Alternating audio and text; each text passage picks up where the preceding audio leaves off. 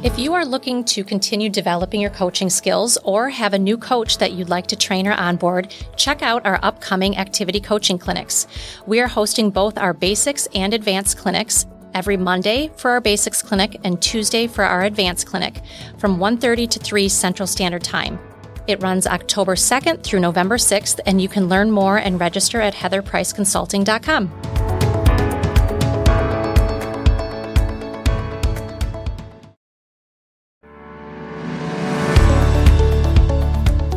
Hey everyone, welcome to Activity Coaching Conversations with Heather and Sabina, where we discuss coaching strategies for the overachievers, the slow starters, and everyone in between.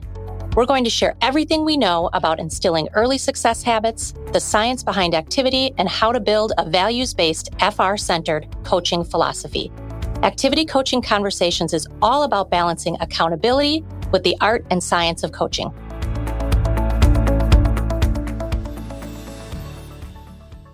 Welcome, everybody. We are back today, um, and we have a very special guest. Um, I am very excited about the, the our episode today. We're going to do a bit of what I think of as a retrospective on activity coaching with someone who has been um, doing this for a long time, like back to the paper and pencil days. Um, our special guest is Kara Fauss today. Um, and Kara started her career in 2000 at the Quali Group in St. Louis.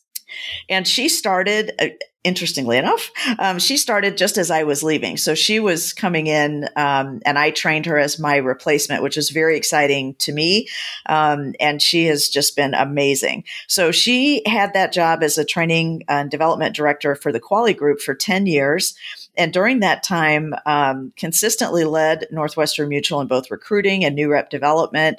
She prides herself on using her extensive Granum knowledge, and it is extensive, to hold reps accountable to building a firm foundation for their practice. In 2011, she actually left the network office to become her own outside coach, you know, to do her own thing. And in that time, she worked with advisors um, all over the map in terms of lengths of service from the building phase to the veteran phase and she loved working with advisors at all levels but she figured out as you know which is why she's near and dear to us that her true passion lies in those early years and most specifically in the early months of a rep's career so, with that passion and direction in mind, she returned to network office life in 2018 at the Gross Financial Group, where she is currently the director of development with Danny Babbitt's district office. Over the past five years, Kara and Danny have grown their office from zero advisors to a team of 22 advisors who have done over a million of under five FYCs in each of the last three years. Their office motto is process over results. Um, on a personal note, Kara is married to Jason, a self employed attorney, and they have two teenagers Mia, who is almost 16, and Evan, who is 14. And Kara, in her free time, enjoys traveling, yoga, reading, and spoiling her adorable Frenchie, George. So, welcome, Kara. Thank you. Well, it's great to be here. Well, good. We're excited to have you. Sabina, you know what I'm thinking as we're all, as I'm listening to the intro? We have to have between the three of us close to oh, yeah. 80 oh, years oh, yeah. of NM experience because I'm at 29, I'm you're almost 35. 30, you're yeah. over 30, what, 35? oh, man. Yeah, yeah. And then we got 20 with and yet we I don't mean, look a day over 20. Not at all.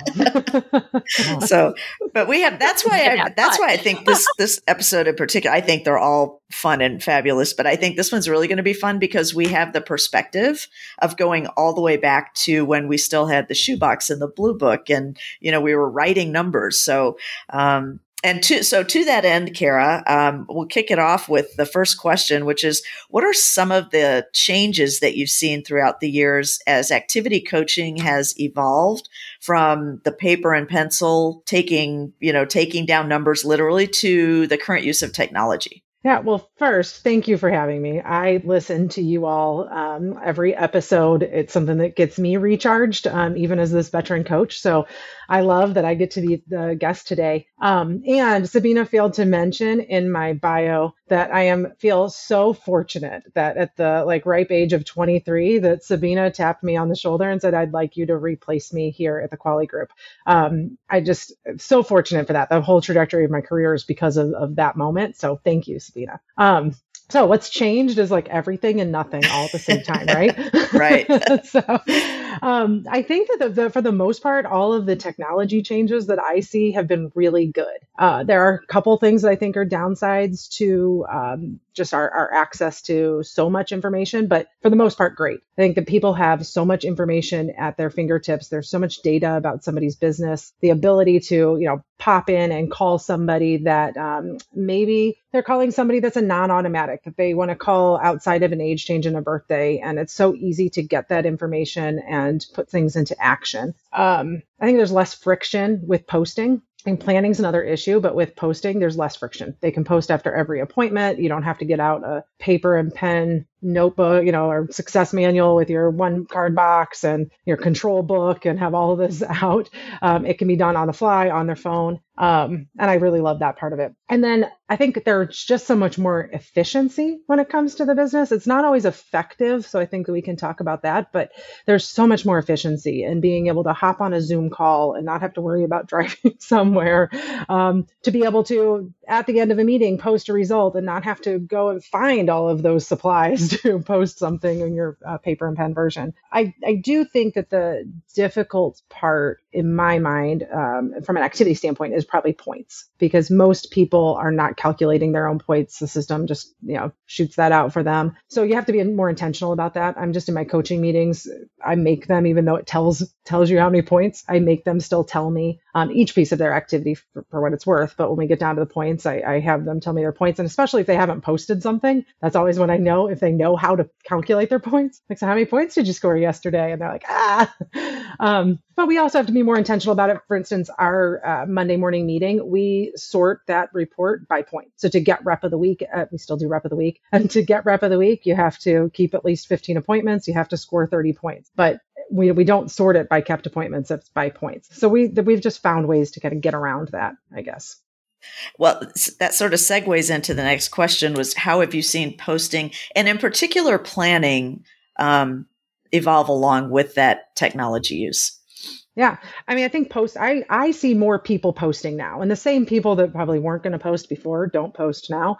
but I just think there are just less obstacles to posting. So I get less excuses about the posting part. It's the next part, the planning, that we still have the same problem that we had before. So the planning, um, the pausing, looking at their numbers, reviewing their numbers. Where does this put them for their weekly commitments, their monthly commitments? Um, what do they need to do then tomorrow in order to you know, make sure that they're still honoring their commitments? That part of it can't really be automated. That has to do with them taking action and being a business owner and creating some habits. So I don't know that it's a technology piece necessarily, but um, I think that it is something that is just going to be a constant in our business because not everybody is going to take the time to do that. And I, I, guess the only downside of the technology that I see is that now that you can post throughout the day, if you if you after your last appointment have posted all your activity for the day, there's no you really have to be to your point very intentional about sitting down and reflecting on the day. And Heather, what's the quote?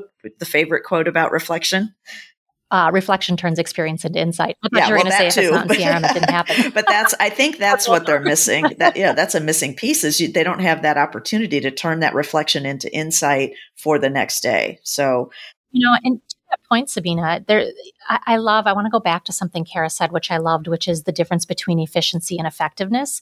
And I do think technology does make us much more efficient, right? Because it gives us broader access. I mean, could you imagine if you had all of like back in the day when everything was in writing in the blue book, if you wanted to know somebody's numbers, you had to go hunt them down, right? Or find the activity coach because maybe they wrote it in a folder or something. So, so efficient from a lot of ways, but not efficient, I think, in regards to really teaching them how to fish. And what I mean by that is, um, because everybody has access to it now, I see a lot of when I shadow new activity coaches, they already have the numbers pulled up and ready to go. So when the FR either pops online or into their office, the numbers are up and they're not reading the numbers out loud. Back in the day when we had to write it down, they would say their numbers out loud and the activity coach would write it down in there, right? And, and they would capture it. And now because they're already there and the coach is looking at the numbers, that verbalization of it isn't necessarily there anymore. So I think that's one of the downsides to it. Um, and it's not teaching them how to to fish. I every once in a while I'll pick up a rep that's in their first month and I'll say, okay, pull up your numbers. And they look at me cross-eyed. Well, I don't know how to do that. I'm like, how can you be in your fourth week and you don't know how? Oh, my other coach, ha- you know, always pulled it up for me.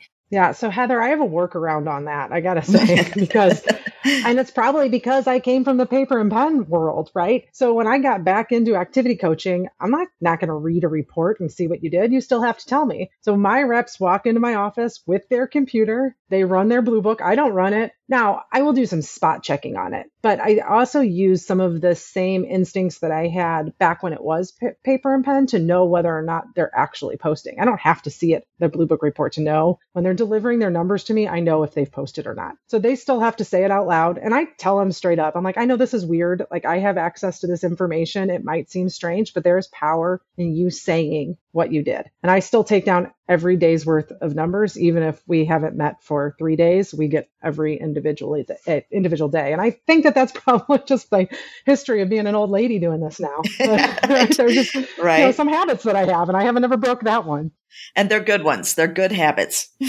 I think so. and, and I think underlying all that to me, and this is what I tell people all the time efficiency is great, but the process itself has value. The process itself, I mean, because efficiency is just really shortens every process, right? It just gets you from point A to point B faster. But but sometimes when you have to go around the block to get across the street, you learn a little bit more. You have a little more experience with it. You get, you know, it sticks a little bit more. And so I, I do think that's, and I think that's technology in general. You know, it's not just this business. That's everything is is so efficient now. But um, but there's value in the, you know, it's Granum, right? You gain conviction around what you hear yourself say out loud, and if you're not saying it out loud, it's easy to, I think, to kind of hide from it. You know, it's like, oh, we just won't, won't talk about that.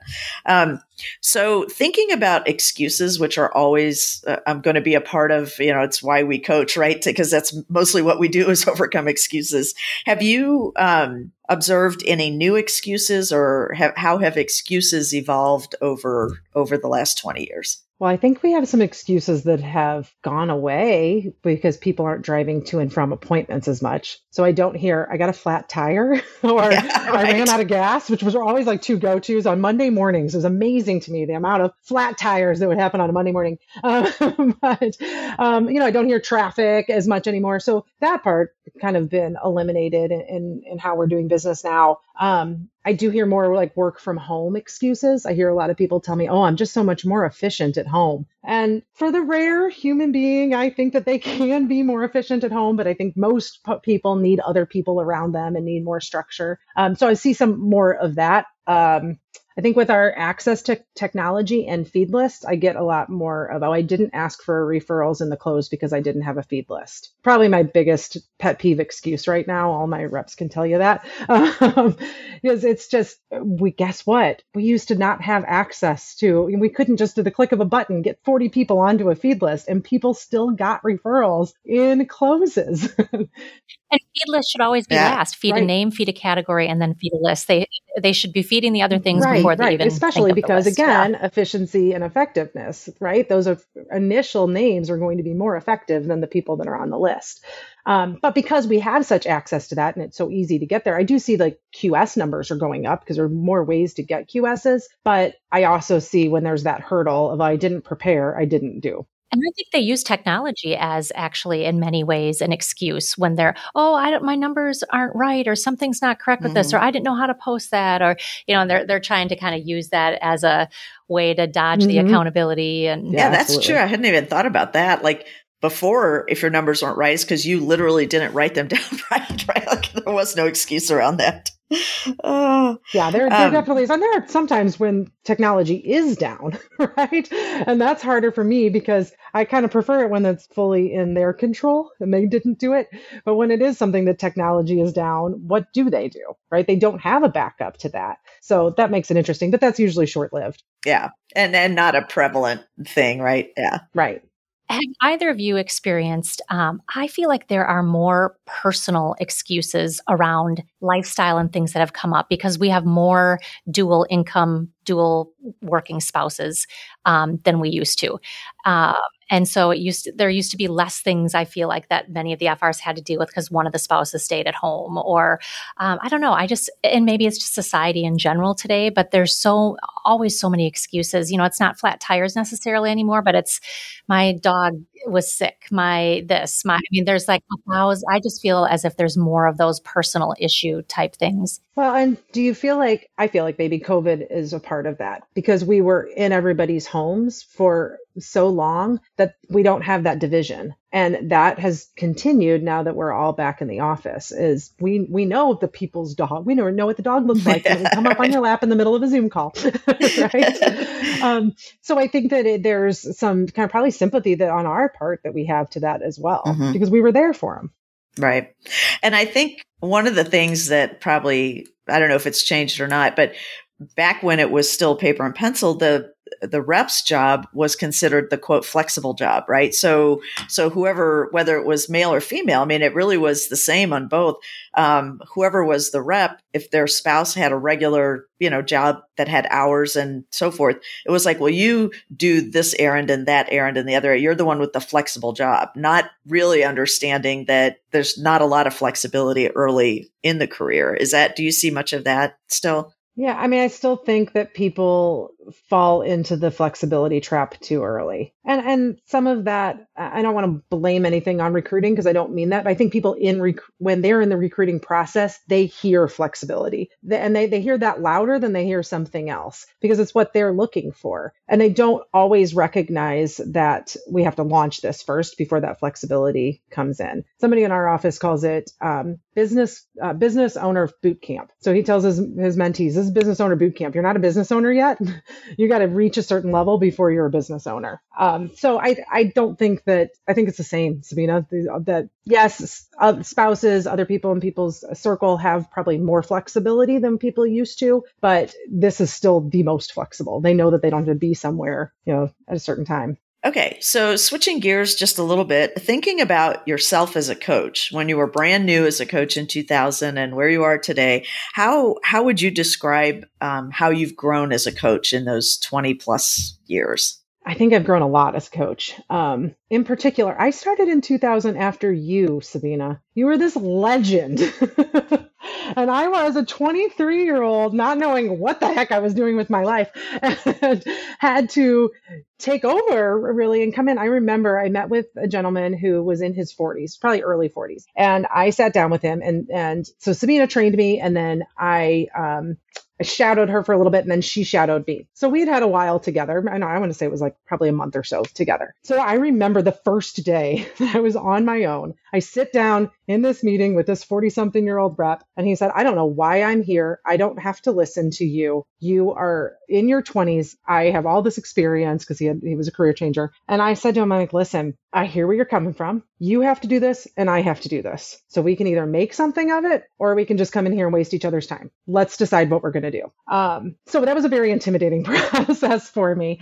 Um, but I mean, I've been trained well, then that helped. So in early on, I think I really rested on my Granum knowledge. Now, Granum is like a, a, really my native language in a lot of ways now, but it wasn't then. And so I was constantly reading the Granum book, and I still do for what it's worth, but I was constantly, I mean, I would go through that thing and then start it over again and finish it and go through it again. I mean, it was tattered. Um, and I think I had to be really by the book Granum, when I was a new coach. So I was, there was not a lot of wiggle room in what I would accept and what I, um, the excuses that people would give me. And I still don't have a lot of wiggle room with excuses, but I think I approach it now with a different viewpoint. Now I've been through a lot of life and I know where life comes up and I know how I've handled things. And so I think now I look more at the full person than I once did, where I once just looked at the like black and white of the numbers. I want to be clear, numbers are still like the absolute foundation to what I do. And I am still, and like I said, I take down every single day's worth of numbers, right? And I still will dive into the numbers and analyze the numbers. I also can look at the whole person in a different way. That's so well said. That makes a lot of sense. Yep, it does. It really does. Um, and, and I think it's especially helpful for other younger, newer activity coaches who are just getting started and probably feel feel the exact same thing 23 years later. Somebody who's brand new today still has some of that same um, anxiety about, am I bringing value? You know, what if this person is 20 years older than me? You know, so. Yeah. And I think as long as you know Granum when you're a new coach, you know more than they know. There is value you're bringing, even if you've let, let's be real. How many of them have actually read Granum, you know, the, the reps, how many of them have cracked it open beyond just getting through their core elements that they have to get through for contracting, right? So you're still, even if you've read one chapter, you probably know more than they know. Yeah, exactly. Um, so if you were looking for an activity coach, what are some key characteristics that you would look for today? Yeah, so I think somebody who shows leadership qualities. It is a leadership role. There are times when you have to, I use this, Sabina, you taught me this, but I use it all the time. You have to be banging the drum. And sometimes you are the only darn person banging that drum. And you have to have enough, enough conviction in what you're doing and enough belief in yourself to keep banging that drum. And that's difficult. I don't think that age brings that necessarily. It certainly helps, but um, I think the person that can stand up for themselves, that's not afraid of conflict. I say that though, I hate conflict. Like everybody does, right? I, don't want to have any conflict in my life. However, if I believe in something, I will have the conflict. And I think you've got to find somebody that is willing to take on some of those hard conversations. Um, also, somebody's a good listener, right? I think we forget about that sometimes in all aspects of leadership in this business, but you have to be able to listen and not be the person that always has the answers and be comfortable with that and be comfortable letting somebody stumble and come up with the answer on their own when you know you have the answer for them. I know. Right? So tempting, right? Right. Yeah. It's getting into like that directive and non-directive mm-hmm. coaching. You have to know when to turn that dial. And that's difficult. Um, I don't know what you how you find that necessarily in somebody, but I think through conversation you can see those people that feel like they've got to know it all, and then mm-hmm. the people that are into growth and helping other people grow. Mm-hmm. Yeah.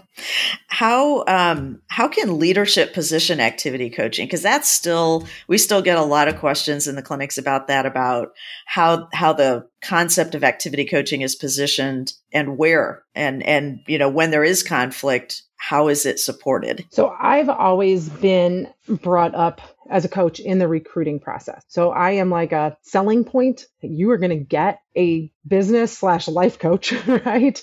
Um, for, and I, I coach people for the first two years, but even if it's for the first three months, right? You're going to get this for free. We are providing this for you. So I think it starts there. The rep doesn't ever know anything different. They know from get the get go that they're going to have a coach. Um, I think beyond that, so I've got a unique situation now, and I haven't had it for my whole career, but right now I am the director of development for Danny Babbitts. And Danny I coached Danny when he was brand new. So Danny fully supports me. Um, he tells people stories about that I don't actually remember, but when I coached him, he tells this story to everybody. He actually says it in training about a time when he came into my office and he was giving me high fives when he walked in. And I said, sit down, give me your numbers. And he gave me his numbers and he like didn't do his dials. He didn't get his QSs. He didn't score his points, but he had two sales and he was so excited about these sales. And I'm like, Hey, congratulations on your sales. Um, but I'm having a hard time understanding why you're so excited because you, what did you commit to? And he told me what he committed to. I'm like, okay, well, th- you didn't hit that. So why are you so excited? And he said he walked out of that meeting just mad as hell at me. You know, just I can't believe that. Like I had these two sales and nothing's ever good enough. Fast forward, those two people never became clients of Danny's. But Danny learned that we value the activity, we value the work, and he took that lesson and he's now used that with people that he coaches and like so the the magnifying effect of that is just always gives me all the feels. Um but so I think that that helps me a lot. and not everybody can replicate that. You can't really have your managing director be somebody that you coached when they were brand new. Um, I get that. But I do think that if you're not on the leadership team, getting on the leadership team. It's meeting with your MP or your MD and saying, This is, I need to be a part of this. I need to be in the conversation. I think there's a lot of asserting yourself that you've got to do behind the scenes. Um, and I also think just getting ahead of some of the excuses. So if you're an, a new coach or, um, or if some this is something you struggle with, it's maybe sitting down with the leadership team and saying, Hey, this, like, how are we going to handle when this happens? How are we going to handle when a rep stops showing up to coaching meetings and to mentor meetings and, and, and get a game plan before it happens. Um, or it happens and then let's get a game plan for how it's going to happen for the next person. Yeah. And it, what you say about getting on the leadership team is so important because when I was brand new at this, I was not part of the leadership team. And I had to probably fight for the better part of a year to be included in those meetings, you know, going forward. And then, and then, you know, then the other side of it was once I was, I felt the enormous pressure to bring value, right? Like, like you fought for this. Now you better, now you better make it, you know, make them understand they made the right decision. So it, it does work. It goes back too to what um, what you originally said about being a leader, right? What you're looking for in a good coach, because you're not going to put somebody on a leadership team if they're not a leader. Um, and I had a managing director call me recently, and he said, "I need some help with my activity coach. She sees herself as a helper, and she wants to help everybody, but she doesn't see herself as a leader. There's a big difference between the two. Um, it's one thing to be a resource, and one thing to lead people. I never wanted to have, and I still don't want to have all the answers for somebody, and for two reasons. Like now, I know a lot of the answers. Right, 20 years ago, I didn't know. I didn't have all the answers, so I'm like, I don't know. You're going to have to go ask somebody else in the office. Um, now I have a lot of them, but I want my the people that I'm working with, I want them to build relationships with other people in the office. That's the stickiness in this career. The more relationships you have, they're in a relationship building business. So if they can't walk across the, the way and ask somebody else or ask a, another, you know, an advisor a question about something, like then they're, I don't want to be the only person that holds that relationship with them. And I just think that that's important. Um, one other thing I would say though to that leadership or, or the, you know, getting the leadership team behind you and, and making sure that they're promoted and that, I do think defining roles is important in an office. Like if you're in an activity office, most people are going to really default to talking about activity. And I have to tell, I'm in an activity office. We are high activity. And I have to remind mentors and my managing director that I'm the activity person. They can support me on that, but I need them to talk about case development, the mentors. I need my managing director to be talk, doing visioning. I got the activity part. And we also know that they don't question me on activity. They can question me in a leadership team meeting behind closed doors, but in front of a rep, I'm not questioned about the activity. That's my deal. I think that's just important. And it really can relieve the mentors because they don't have to worry about that. If you say, hey, you can check in on their activity, but you just focus on case development and you focus on language and whatnot, that's great. Now they have less that they have to do. And the part that they're better at anyway, right? like i think over the years we've seen when when advisors try to take on that activity coaching role it's just not something many of them are are have the patience for i think because it's such a detail oriented you know path that is so thinking about today, you know, if, if, you were bringing in somebody new today, what are one or two of the top pieces of advice or wisdom that you would share with activity coaches today as they're as they're coming into the role? Well, I think asserting themselves, speaking up for themselves, um, and don't minimize yourself just because you're with advisors who have a certain level, you know, status or a certain income.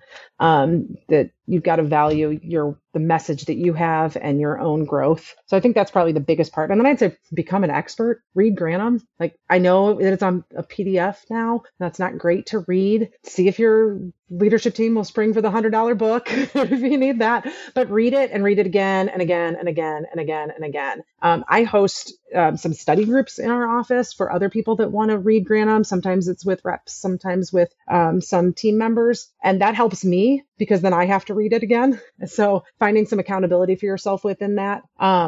And then I think some of the things we've already talked about. You don't have to be your go-to, the go-to for everything, right? Like become specialized in what you do and let other people be specialized in what they do. I think those would be my big pieces. I, probably my last one would be this might this is a little bit more minutia, but have an expectations meeting. My first meeting, so I get to go still go into training and I talk about coaching and training, so that helps a little bit. But then in my very first coaching meeting, I set expectations. I tell them that uh, they were going to have to be honest with me, that we're going to waste everybody's time if there's no honesty here, and that I will be honest right back in the interest of their own growth. I tell them that they need to be prepared. I don't want to spend time with them posting results, right? I want them to be prepared with their blue book run. Um, they have to be on time because I have a 15 minute meeting. So if you're five minutes late, I feel I've been stood up and I move on. Um, and I also tell them that they're not going to like me all the time. And I say, I have lived a lot of life and I have a lot of really great friends and I am not looking for new friends. If we become friends in the long run, awesome. But that's not why I'm here. So ultimately, and this is what I say in that meeting, is that I am going to put the person above the relationship. I, am not protecting our relationship. I'm going to protect and, and, that person's business and, and their future. So I think that helps me a lot. And I, I don't have as many conflicts over time because we can go back to that expectations meeting. Absolutely. And I, I think I I want to call back to what Danny, the things that Danny remembers that you don't, that's, I think, a fairly common, and we teach that all the time. What you say in the moment matters and people can stomp out and be mad but they'll think about it and they'll come back. And that that's the kind of stuff that sticks you know that kind of meaningful stuff where you're not you don't say something you say it intentionally and then and then you see it gets a reaction and you want to back up and go oh i'm sorry i didn't mean to hurt your feelings you know whatever. Just you just have to let it be there and people will wrap their heads around it eventually. But you're going to say a lot of stuff and people are going to remember it you know they're going to remember it. Yeah. I just right before i came in here i had somebody tell me that he's like, Kara, you're right about calling age changes and birthdays. so he's like, like yes, about two and a half years in the business. He's like, you've been telling me this. And he said, have, he has a certain number of pre-fills that he's had in the last week, all off of age changes and birthdays. I'm like, you know what? You don't have to tell me I'm right. We all know that already. That's one right. of those truths. oh my gosh, that's too funny. Have you um, have you seen a difference in the in person versus virtual coaching? Uh, well, I prefer in person for sure. So um, just there, there's it's just more real, right? Right. Um, there's, there's, there's less hiding energy. somebody can do. Yeah. yeah. Um, I think my biggest thing when I was, especially during COVID, when I was doing a lot of, of virtual, I don't do a whole lot of virtual right now. Like if somebody tells me that they need to be virtual, they've got to have a pretty darn good reason for it. And I actually have a rule that if they want to be virtual, they need to tell me 24 hours beforehand so that I can kind of prepare myself and and whatnot. I mean, obviously, if we have you know a snowstorm, that's going to be a different story. Um, so that is kind of nice that even with some of these conflicts, we can still have coaching, which is great. So that's the great upside of, of virtual. Um, but I do think that they, we have so many distractions when we're virtual. We're on our computers. So I personally, when I'm on doing virtual coaching, I have to close out of everything. I close out of Outlook. I close out of, we have kind of our Ring Central phone on our computers. I close out of all of that because I can get distracted. And I tell them that so that hopefully they also are doing the same thing. Um, and then I do think that there's what I get when I'm in the office with people is that I get to in the afternoon say, Hey, how are your dials going? Like, how many QSs have you received? And I don't get that when I'm virtual. So I have to be more intentional about either checking in in the afternoon or and this is more importantly what I probably do more so, is making sure that they have a way of either checking in with me or an accountability partner. So, okay, you're excited about this now. What happens when you have, you know, cancellation of your clothes that you're super excited about and you're at home and you would rather do the dishes than get on the phone? Like, who are you going to call? So we, we kind of create some accountability plans, more like afternoon accountability plans, more so than I do when I'm in person, because that's just going to happen organically when we're in person. Okay, Heather, do you can you think of anything else? Anything we haven't covered? Oh my gosh, no! I, this was great. I you're like a little um, Sabine. It's just fun hearing you because I hear a lot of the Sabine isms in you, and I love it. Um, yeah, I do I'm too. Great to be here today. Yeah, Sabine's my star pupil. See what Sabine taught me all those years ago. You probably don't even remember it, Sabine.